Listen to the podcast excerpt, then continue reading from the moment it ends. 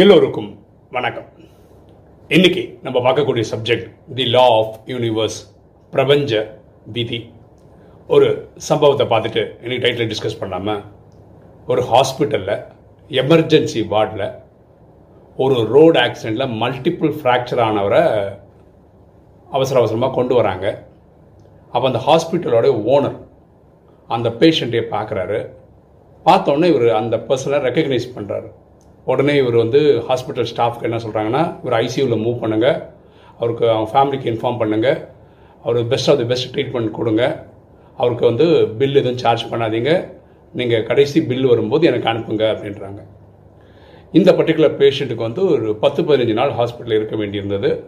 பதினஞ்சு நாலு நாள் அவர் வந்து டிஸ்சார்ஜ் பண்ணுறாங்க டிஸ்சார்ஜ் பண்ணுற அன்னைக்கு அவரை வந்து இந்த ஹாஸ்பிட்டல் ஓனருடைய கேபினுக்கு கொண்டு வராங்க. ஈசி சேரில் வச்சு கொண்டு வராங்க.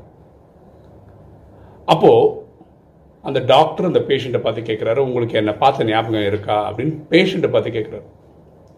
பேஷண்ட்டு சார் நான் உங்களை எங்கேயோ பார்த்துருக்குறேன். ஆனால் எவ்வளோ நினைவு பண்ணி பார்த்தோம். எனக்கு அது ஞாபகம் வரல. அப்படின்னு அந்த பேஷண்ட் சொல்கிறார் அப்போ டாக்டர் சொல்கிறாரு சில வருடங்களுக்கு முன்னாடி ஒரு காடு பேர் சொல்கிறாரு அந்த காட்டில் நானும் என் ஒய்ஃபும் குழந்தைங்களெல்லாம் காரில் வந்துட்டு இருக்கும்போது என் கார் வந்து பிரேக் டவுன் ஆகிடுச்சு அந்த டைம் வந்து ஈவினிங் ஒரு அஞ்சு மணி ஆறு மணி இருக்கும். அப்புறம் அந்த காட்டுக்குள்ளே வந்ததுனால எனக்கு மொபைல் சிக்னல்ஸ்லாம் கிடைக்கல. யாருக்காக ஹெல்ப்புன்னு ஃபோன் பண்ணலான்னு பார்த்தா முடியல. அந்த மாதிரி மாட்டிக்கிட்டோம். கார் வந்து எனக்கு சர்வீஸ் பண்ணவும் தெரியாது. நாங்கள் அன்றைக்கி காட்டில் ராத்திரி ஃபுல்லாக நிற்க வேண்டியதான் போல் இருக்குன்னு நினச்சிட்டு இருந்தோம். அப்புறம் நாங்கள் கடவுளெல்லாம் வேண்டிகிட்டு இருந்தோம். அப்போ பார்த்து நீங்கள் ஒரு பைக்கில் வந்தீங்க. நீங்களாக வாலண்டியராக வந்து கேட்டீங்க என்ன பிரச்சனைன்னு கேட்டீங்க? அப்புறம் இந்த மாதிரி வண்டி ஸ்டார்ட் ஆகலை. பிரேக் டவுன் ஆயிருக்குன்னு சொன்ன உடனே நீங்களே வந்து வண்டி ஓப்பன் பண்ணி ஃபிக்ஸ் பண்ணிங்க. அப்புறம் வண்டி சரியாயிடுச்சு. ஸோ நான் வந்து உங்களை பற்றி கேட்கும்போது நீங்கள் என்ன சொன்னீங்கன்னா நான் ஒரு கார் மெக்கானிக்கு அப்படின்னு சொன்னீங்க. இதுக்கு எவ்வளோ ஃபீஸுன்னு நான் கேட்கும்போது நீங்கள் ஒரு வார்த்தை சொன்னீங்க. இது வந்து கடவுள் வந்து சில இடங்களில் வந்து நம்மளை தேவதூதர்கள் மாதிரி அனுப்புவார் உதவி பண்ணுறதுக்கு அப்போ நம்ம உதவி மட்டும்தான் பண்ணணும். அங்கே வந்து ஃபீஸ் வாங்கக்கூடாது. ஸோ இந்த மாதிரி எமர்ஜென்சி இந்த மாதிரி ஒரு கா காலகட்டத்தில் வந்து நான் காசு வாங்குறது கிடையாது. ஸோ இறைவன் எனக்கு உங்களை உதவி பண்ணுறதுக்கு வாய்ப்பு கிடைச்சதுக்கு நன்றி சார் அப்படின்னு சொன்னீங்க. எனக்கு உங்களை பார்த்தோன்னா ரொம்ப பிரமிப்பாக இருந்தது. அப்போ நான் உங்களை ஒரு கேள்வி கேட்டேன். அப்போ இதுக்கான காசு எப்போ வாங்கிப்பீங்க? யார் கொடுப்பா உங்களுக்கு? அப்படின்னு கேட்ட போது நீங்கள் என்ன சொன்னீங்க? இறைவன் இதை எழுதி வச்சிருப்பாரு.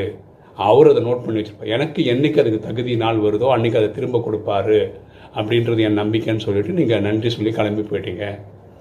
எனக்கு அன்னையிலேருந்து உங்கள் முகம் அப்படியே இதில் ரிஜிஸ்டர் ஆகிடுச்சு மைண்டில் நான் வந்து ஒரு ஹாஸ்பிட்டலோட ஓனரு நானே ஒரு டாக்டரு அப்போ நான் முடிவு பண்ணேன். வாழ்க்கையில் இனிமேல் நம்மளும் இந்த மாதிரி ஒரு பிரின்சிபல் லைஃப்பில் கொண்டு வரணும். அதனால் யாராவது இந்த மாதிரி எமர்ஜென்சின்னு வந்துடுறாங்க ரொம்ப ஃபினான்ஷியலாக ரொம்ப டவுனாக இருக்கவங்க வர்றாங்கன்னா அவங்களுக்கு இறைவன் என்ன வந்து வேலை பண்ணுறதுக்கு பணிச்சிருக்கிறாருன்னு நான் புரிஞ்சுக்கிறேன்.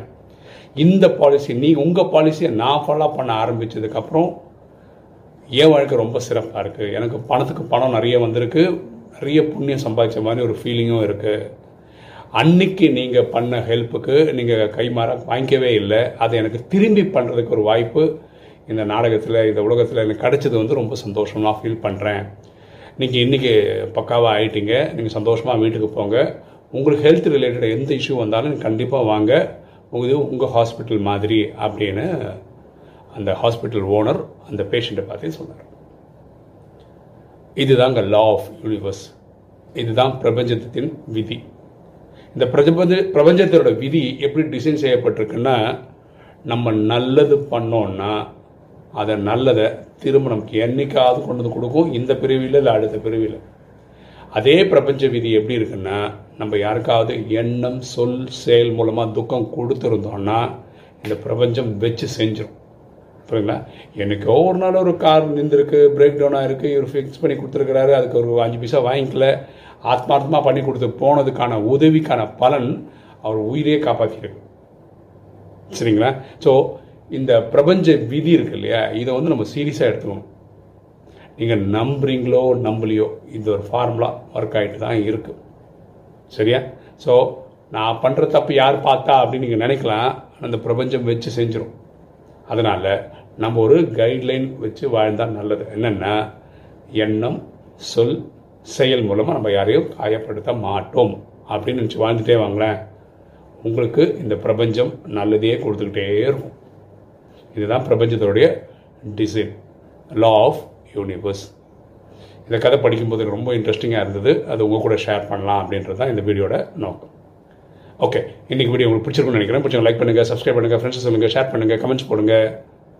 தேங்க்யூ